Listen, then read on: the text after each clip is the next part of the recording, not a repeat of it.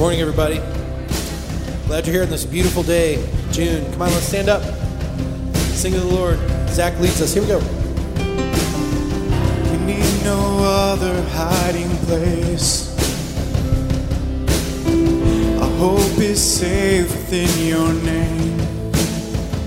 This we know, this we know. Promise never to forsake. What you began, you will sustain. This we know, this we know. I will call upon the Lord, for He alone is strong enough to save.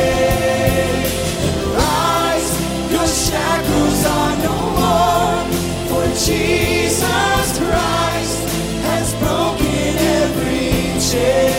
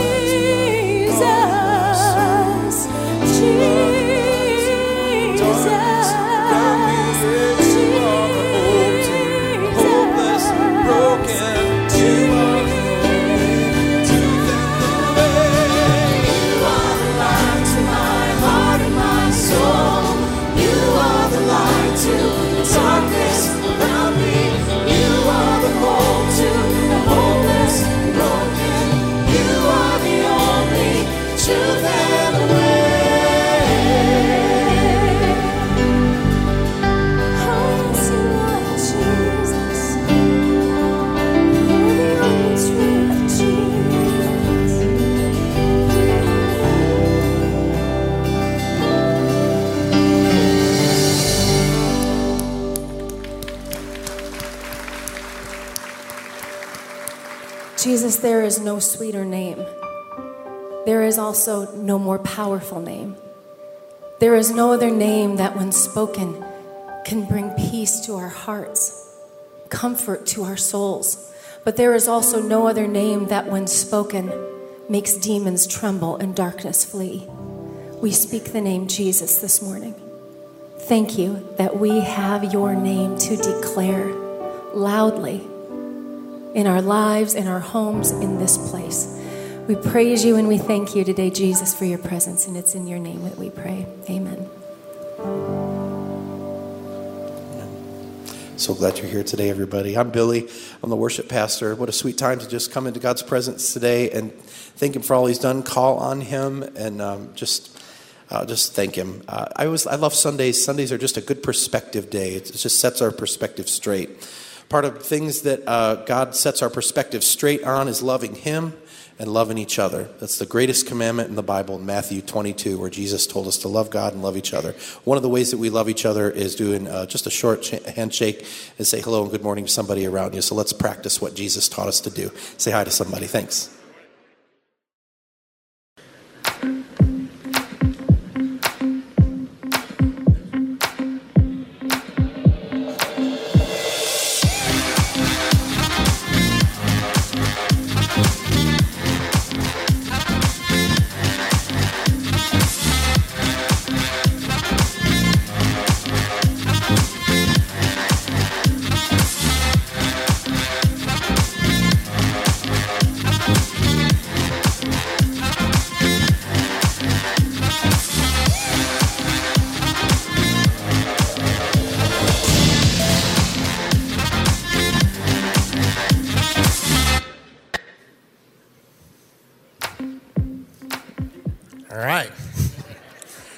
Uh, if you've been around Hopevale for a while, then you know that Bible camp every summer is a big deal.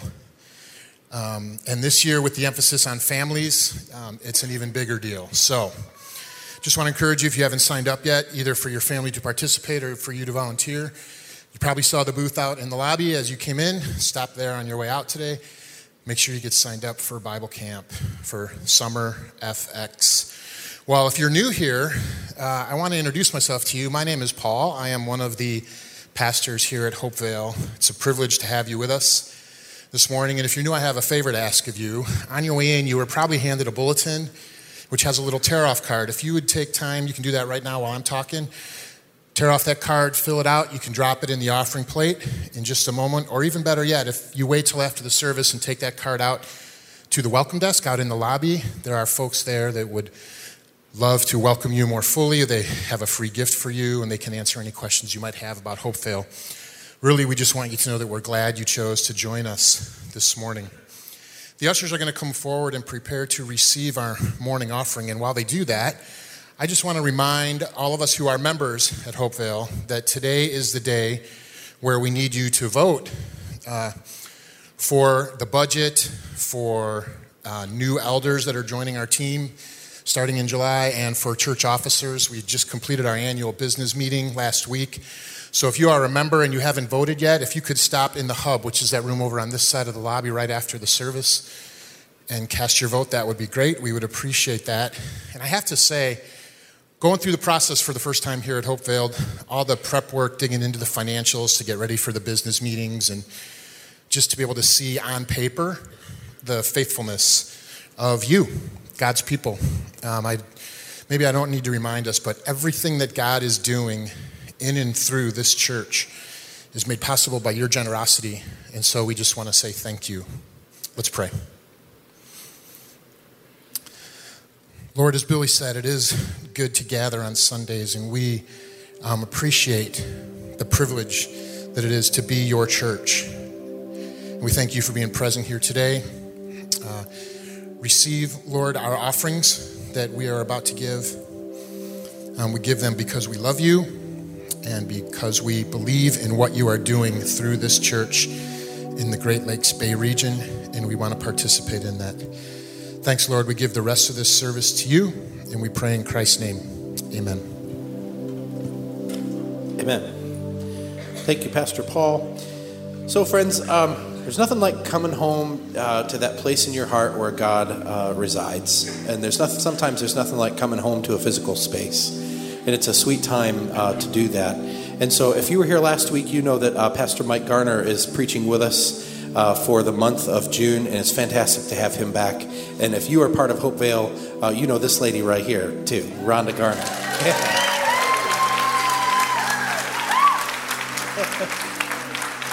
It's so sweet to have both of them back to their one of their homes. I mean, they were here for 18 glorious years of ministry, and God's called them away to do some other things, and they're sort of in between assignments, so they can come and be a blessing here with us today. And we, I've asked Rhonda to sing this song.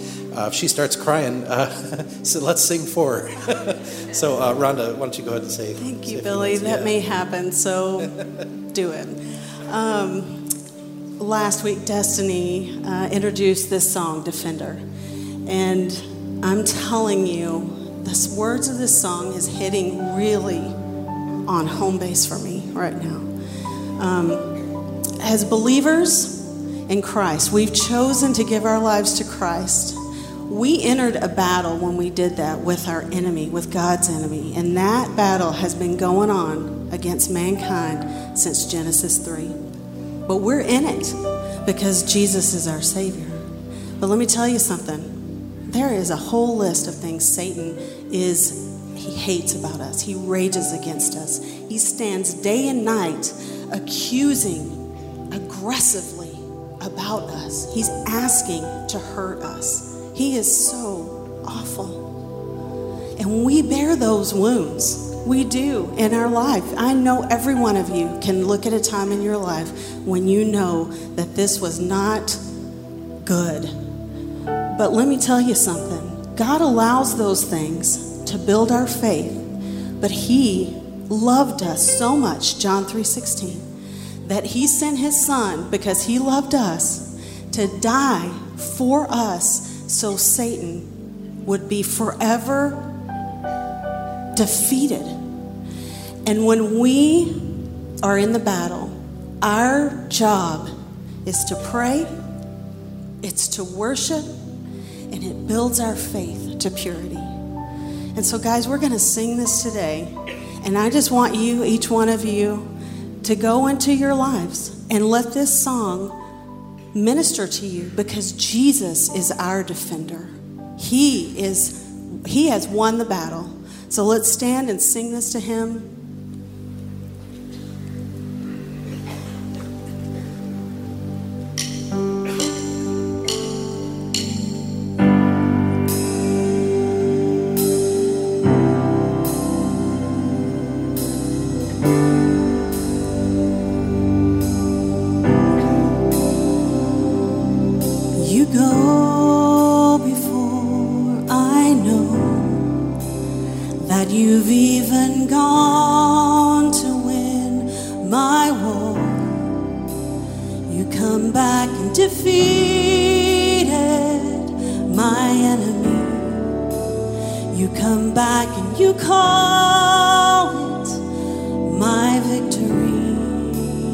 Oh.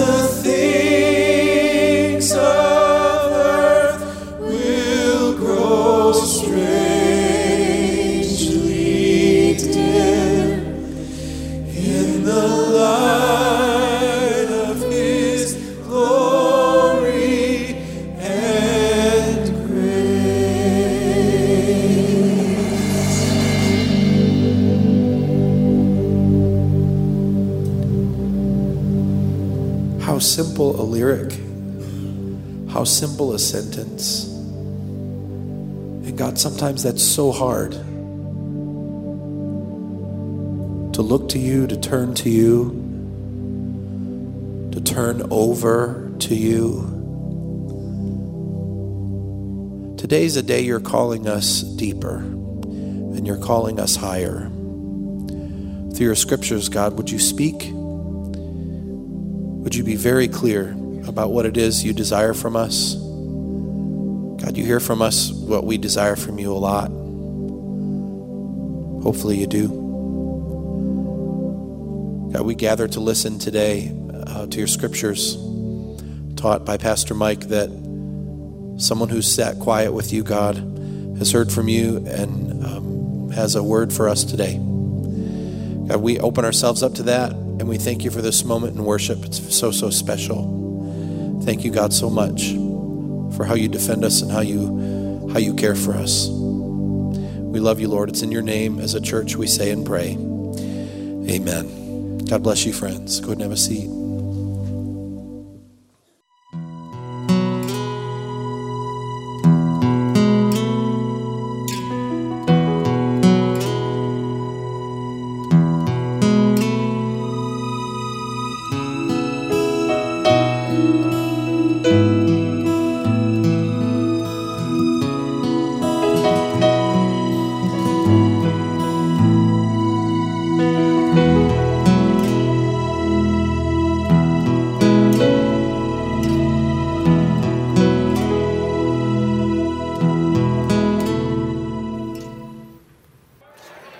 Mike. Man, what a great time of worship, right? Isn't it good just to gather and sing praise to the Lord? I love it.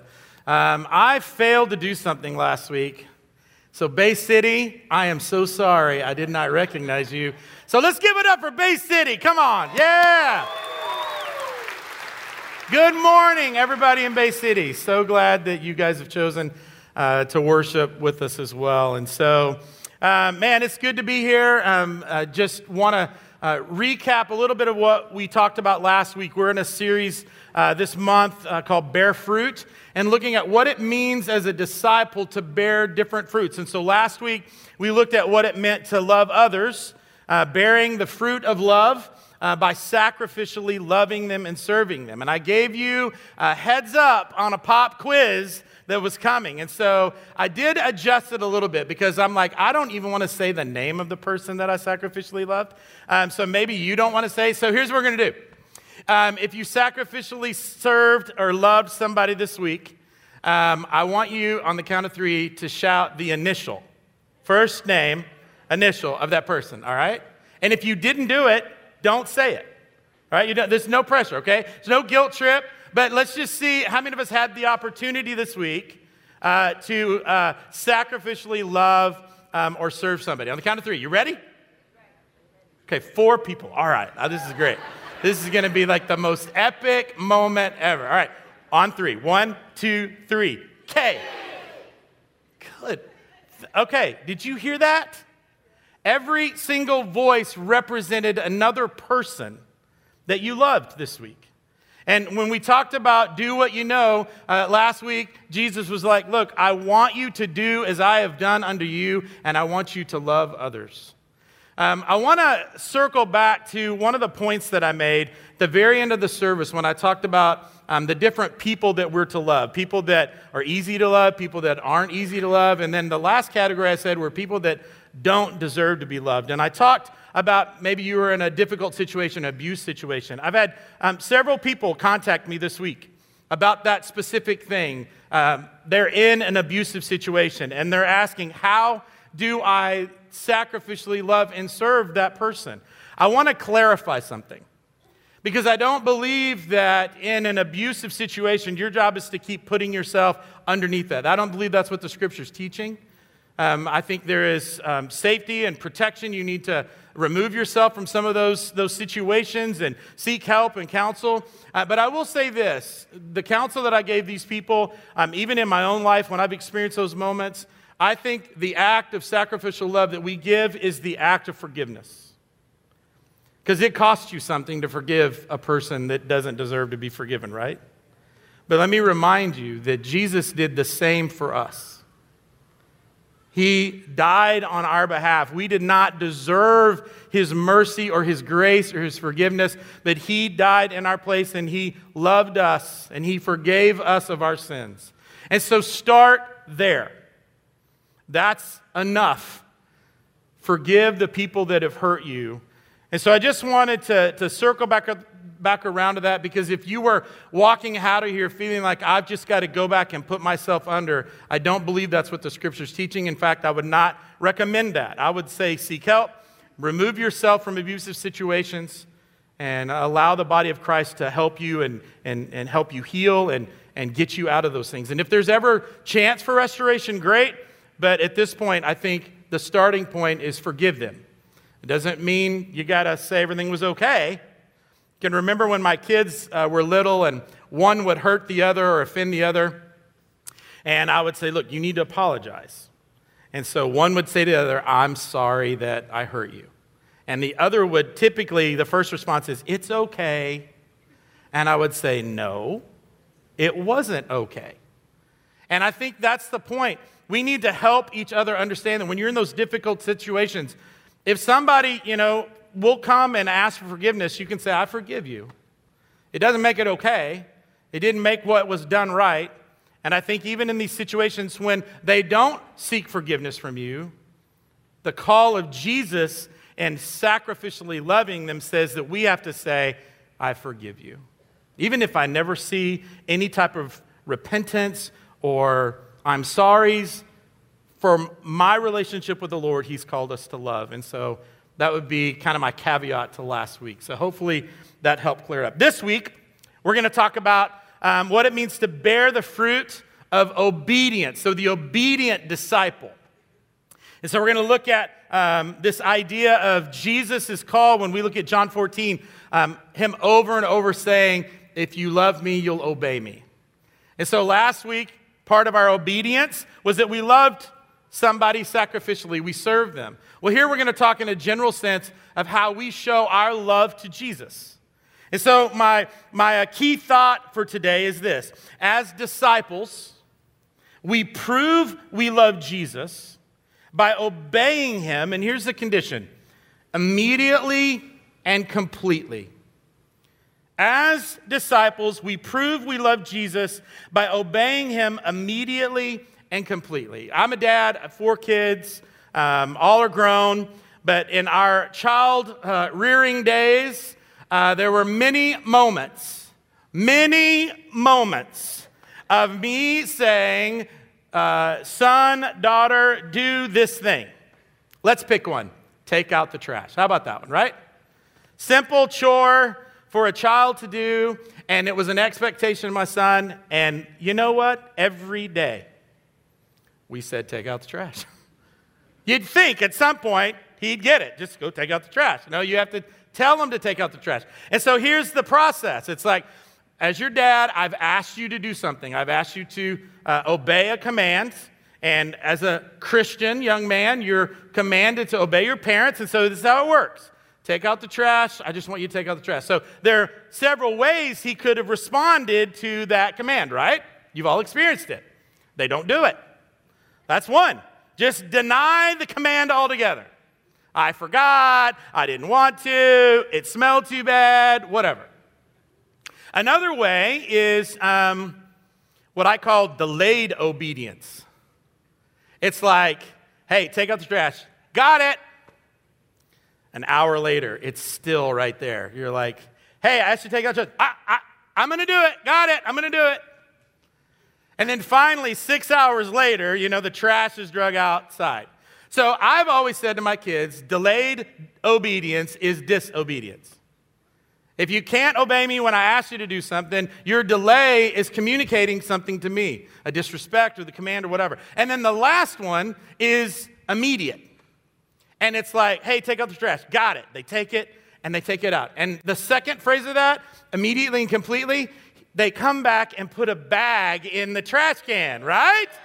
You know what I'm talking about. See, it's like these are the things, and, and you can relate to this because Jesus is calling us as his children to take out the trash, when He wants us to immediately, and He wants us to put the trash bag back in the can. He wants to do it completely, all right? So you've got this, this imagery in your mind as we read this passage, okay? I know it's super simple, but I'm telling you what we're going to talk about today is not rocket science.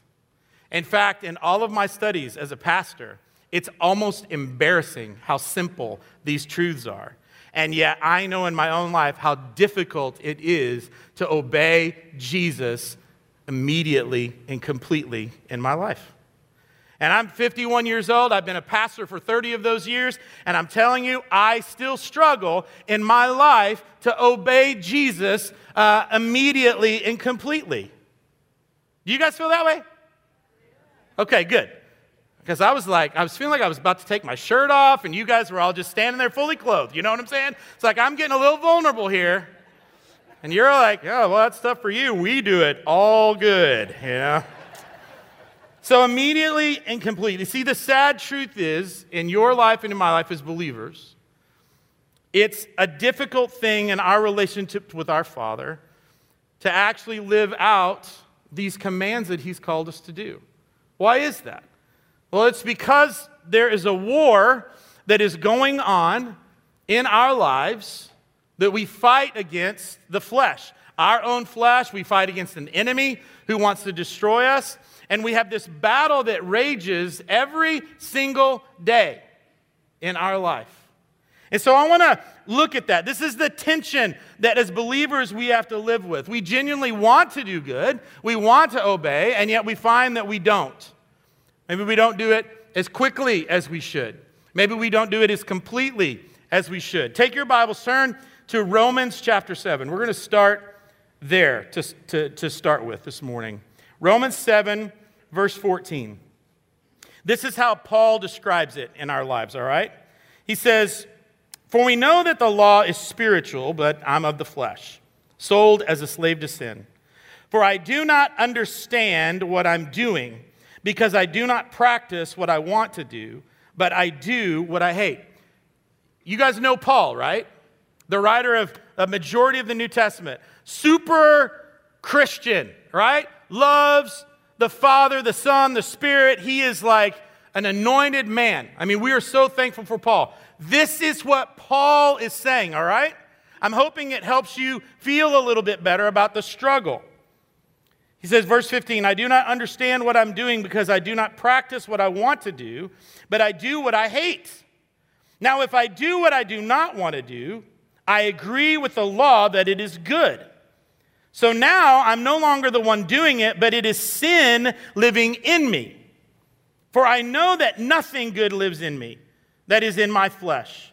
For the desire to do what is good is with me, but there is no ability to do it. For I do not do the good that I want to do, but I practice the evil that I do not want to do. This sounds like that old Laurel and Hardy who's on first skit, doesn't it? Now, if I do what I do not want, I am no longer the one that does it, but it is the sin that lives in me. So I discover this law. This is really good.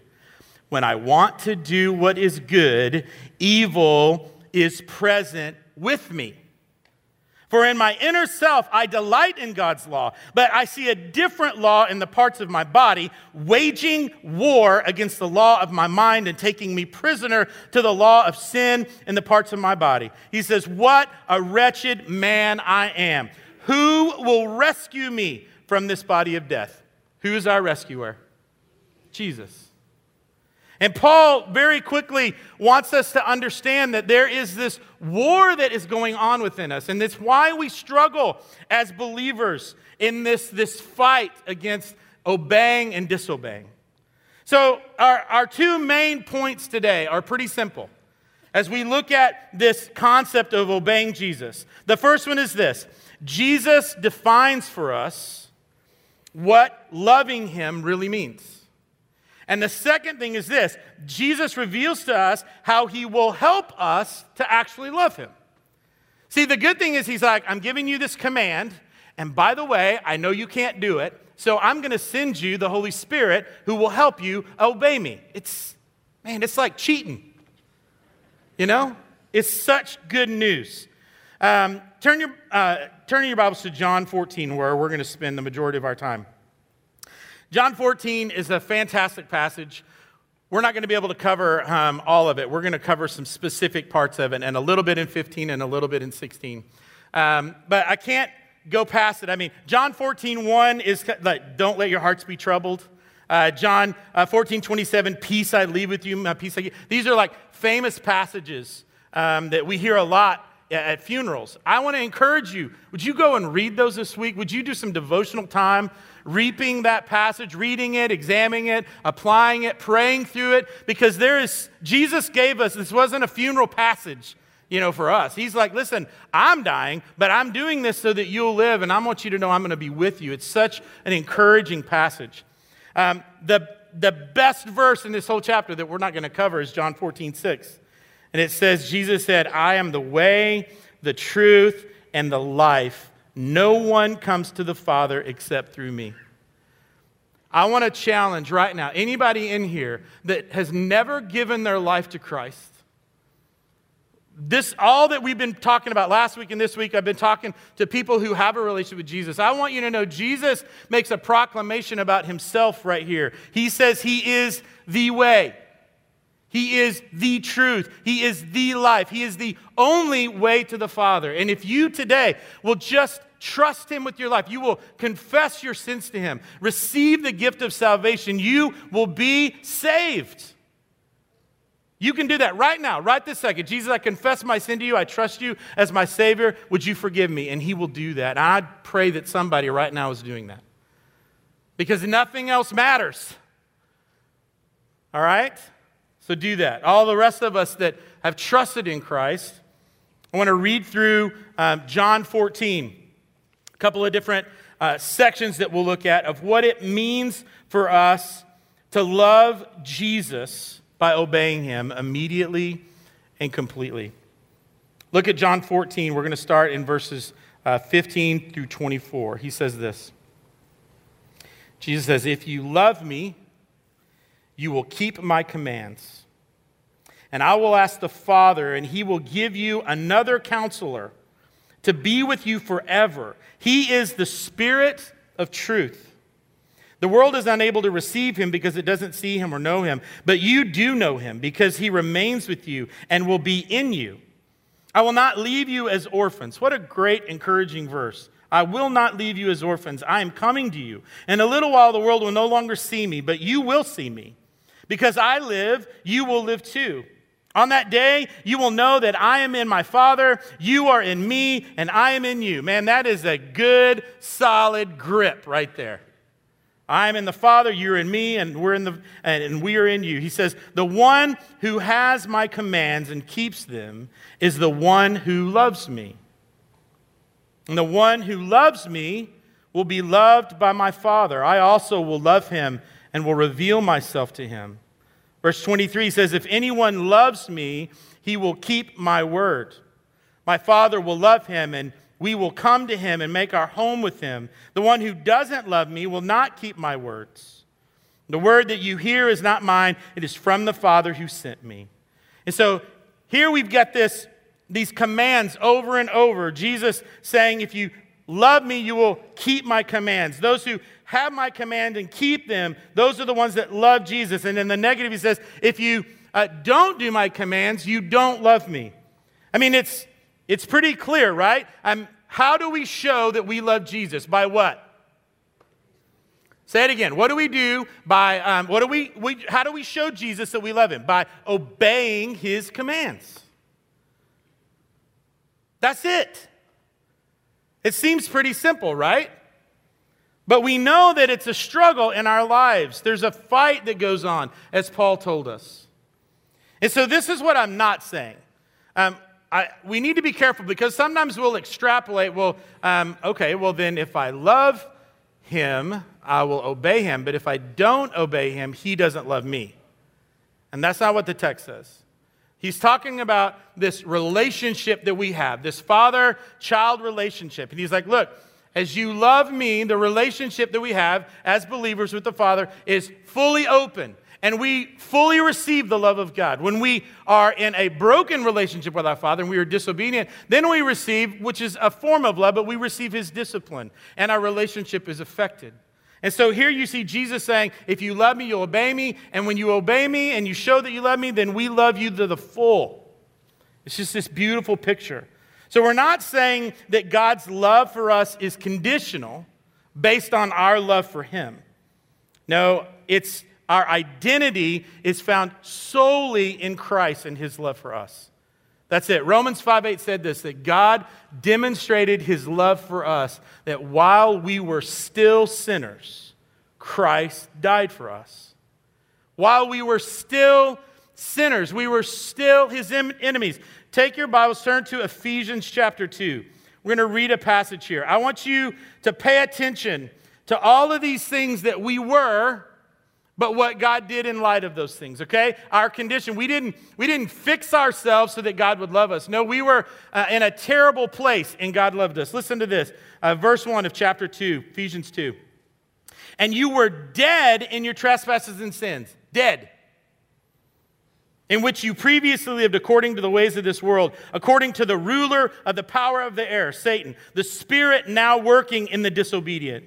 We too all previously lived among them in our fleshly desires, carrying out the inclinations of our flesh and thoughts, and we were by nature children under wrath, as the others were also. But, verse 4, but God, I have that circled in my Bible. It's but God. Anytime you see a but God, that is like, okay, pay attention because there was something bad, but God did something good, all right?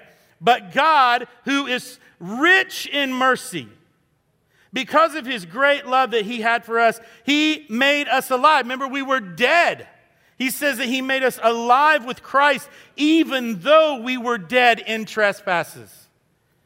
You are saved by grace. He also raised us up with him and seated us with him in the heavens in Christ Jesus, so that in the coming ages, I love this verse, he might display the immeasurable riches of his grace through his kindness to us in Christ Jesus. Whew. That's good stuff.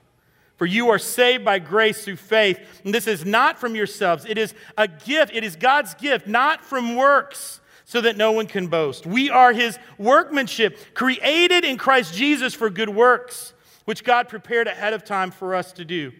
So then, remember that at one time you were Gentiles in the flesh, called the uncircumcised by those called the, the circumcised, which is done in the flesh by human hands. At that time, you were without Christ. You were excluded from the citizenship of Israel, foreigners to the covenants of promise. Listen, you were without hope you are without God in this world. That, that is a desperate place for us to have been. But now in Christ Jesus, you who were far away have been brought near by the blood of Christ. Amen. For he is our peace who made both groups one and tore down the dividing wall of hostility. In his flesh, he made of no effect the law, consisting of commands and express and regulations, so that he might create in himself one new man from the two, resulting in peace. He did this so that he might reconcile both to God in one body through the cross by which he put the hostility to death. He came and proclaimed the good news of peace to you who were far away and peace to those who were near. For through him we both have access in one spirit to the Father. So then, you are no longer foreigners and strangers, but you are fellow citizens with the saints and members of God's household. Amen.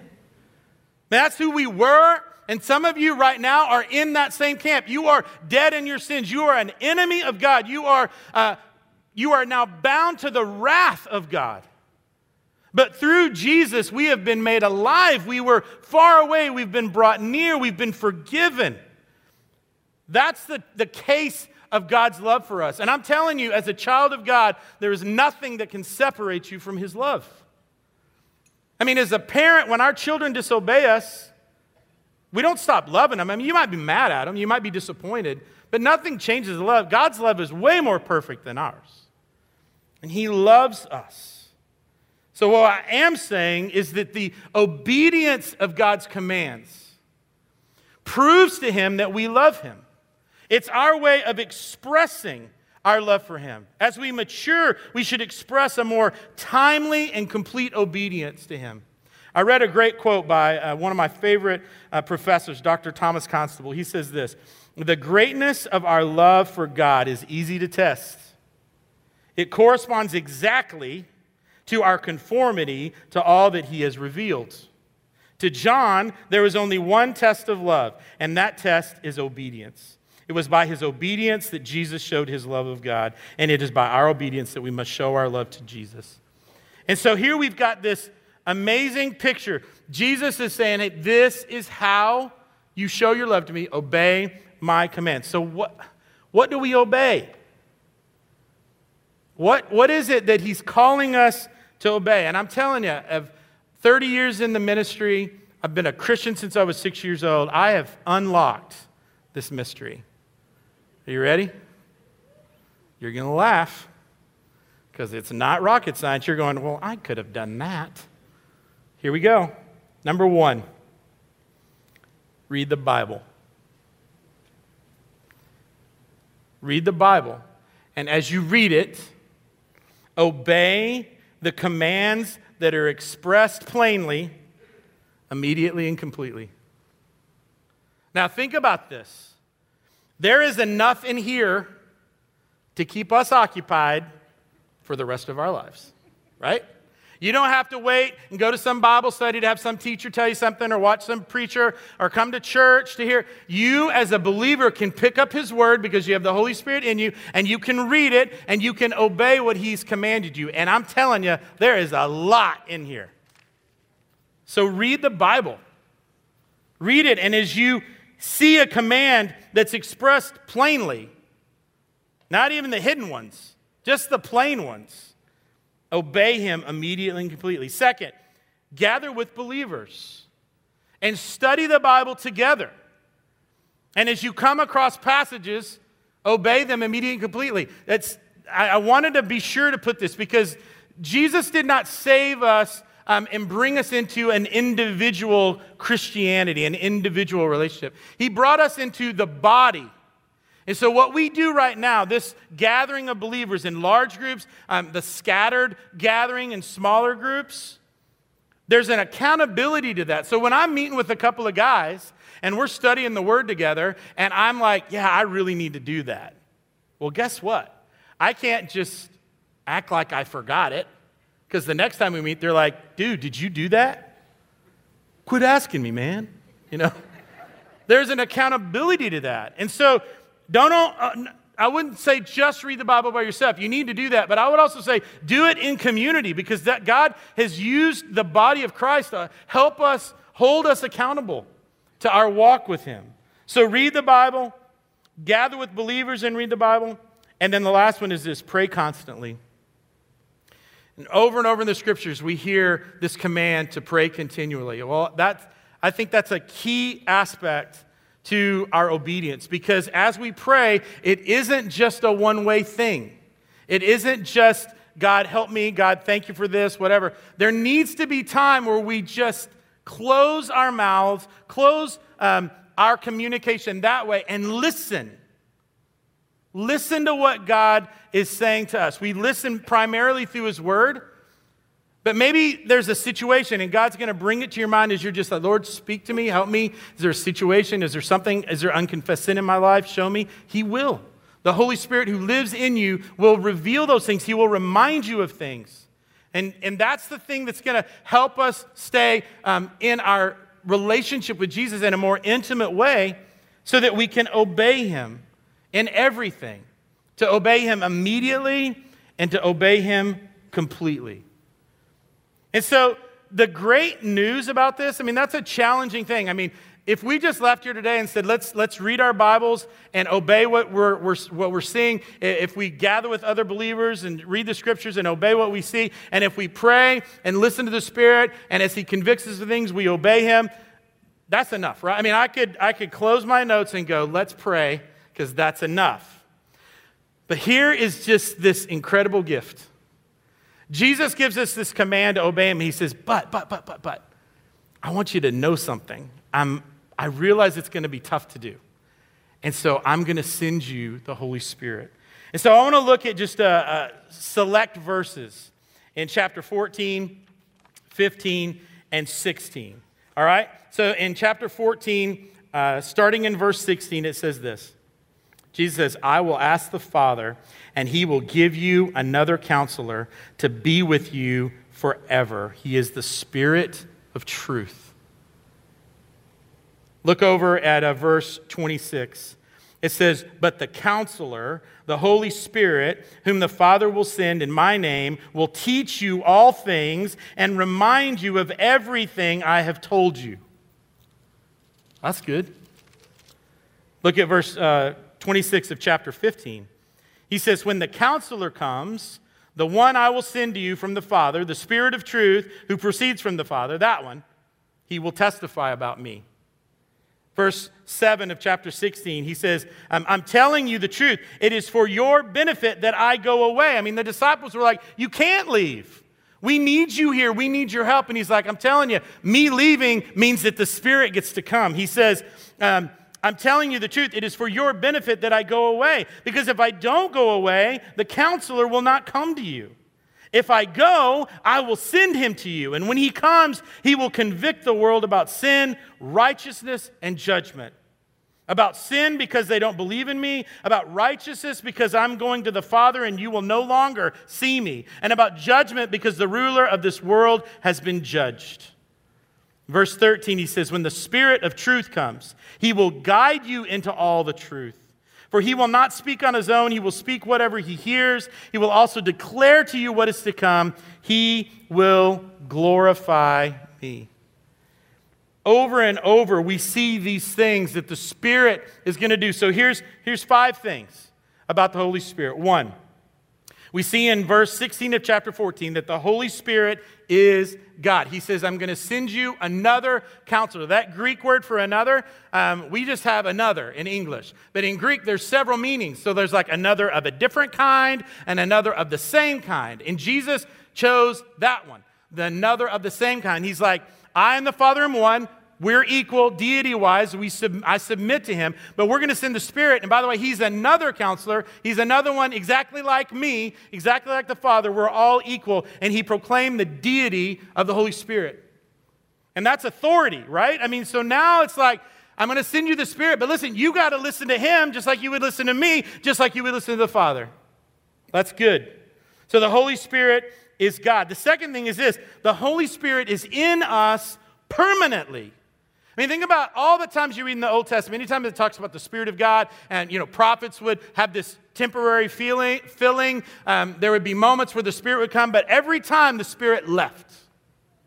And Jesus says in verse 16 of chapter 14, I'm going to send you another counselor, and he will be with you forever.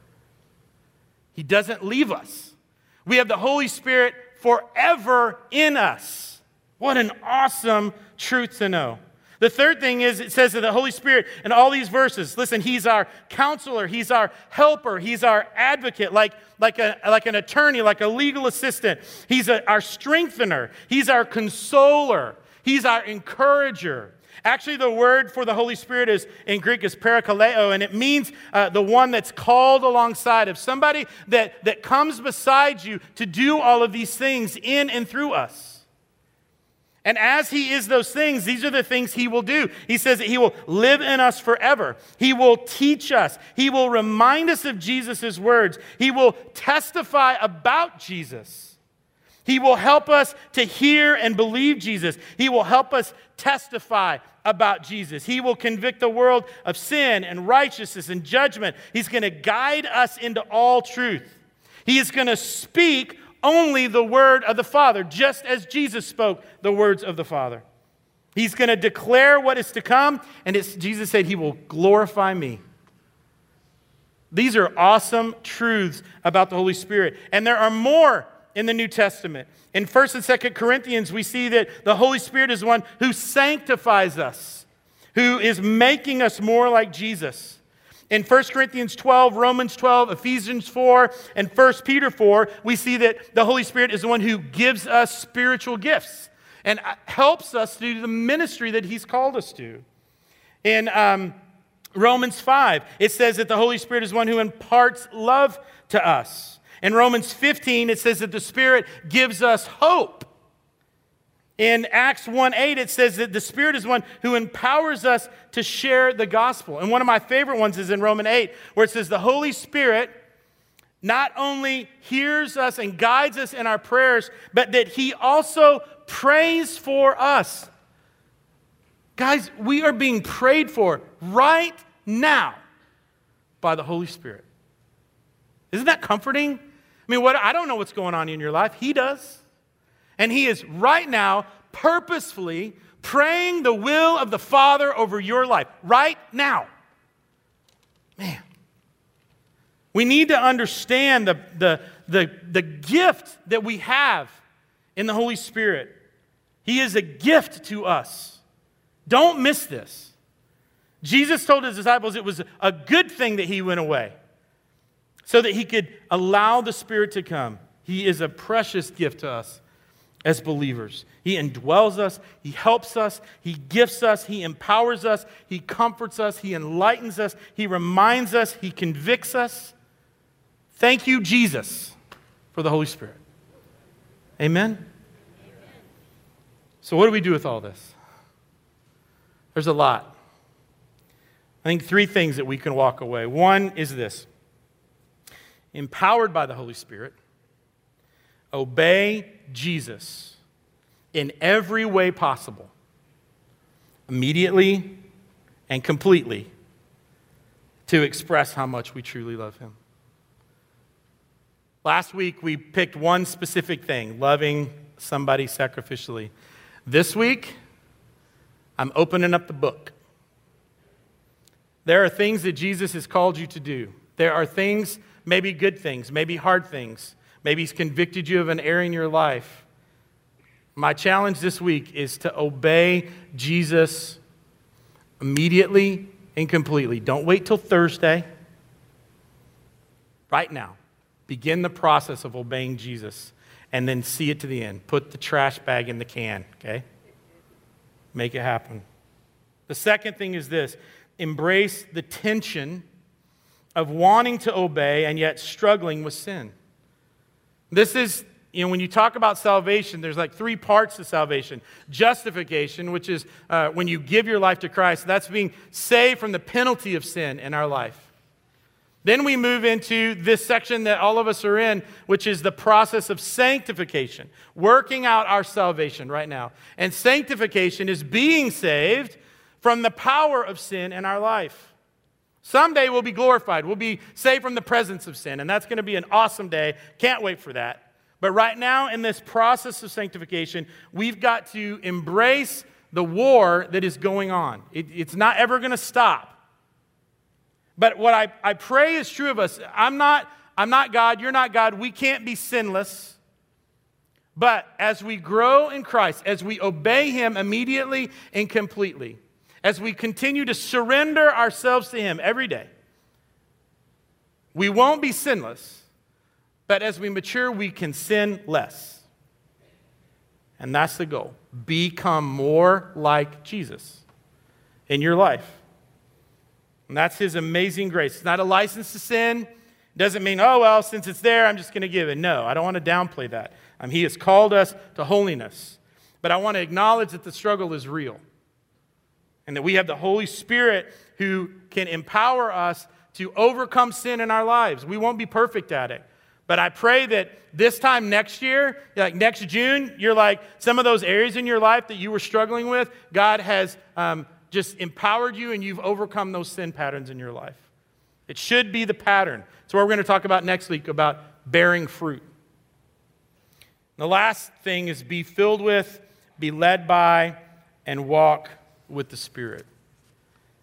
Next week, when we look at John 15, we're going to look at Galatians 5 again and talk a little bit more about this battle between the flesh and the Spirit and what does it mean for us to bear fruit. Some of the, the basic ones are just the, the fruit of the Spirit love, joy, peace, patience, kindness, goodness, gentleness, faithfulness, self control. Man, if we could get those nine down, that'd be pretty good, right? I think that'd make Jesus happy. It's like, wow, you got those nine down. Good job. And I can honestly say, I'm, I'm still struggling on some of those. And I think that's the, the part of sanctification. So next week, we're going to look at John 15 um, and talk about what it means to bear fruit. So let me pray for us as we walk out of here with, with those challenges. One, obey Jesus immediately, immediately and completely, but know that He sent the Holy Spirit to help you actually do it. So let's pray. Lord, thank you so much for your love and your mercy. Thank you for the gift that we have of your Spirit who loves us, who has empowered us, who wants to give us victory in areas of sin in our lives. And so we thank you for his power. We thank you for the conviction that we have from him. I pray that this week you would just plague us with areas in our life that we could obey you. Just pour it on us and then help us to respond in obedience. In Jesus' name, amen. It's a good word. Hard to do it. He's like, obey immediately. I'm like, I can't. I struggle with it. Hey, let's stand, friends. We got this great song to sing. We've been singing it for a little while. And uh, I think this is awesome because uh, I think the hardest times to be obedient sometimes are when things are going really tough. And uh, we all face tough stuff. We all face things in our lives, the obstacles that make us make it so uh, we're just doing our own thing and trying to solve problems on our own. But I think if you worship through things, God just works through things and brings a calm and a peace and a, um, a proud uh, Father um, view of, of your obedience. So let's practice that right now. Let's worship through things. Take it, Mark.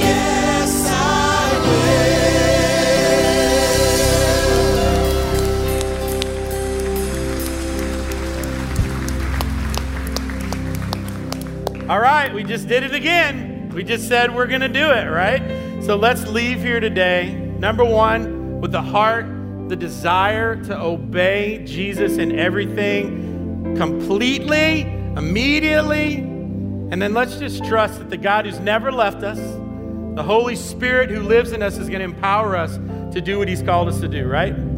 Let's be the church this week. Love you guys. See you next week.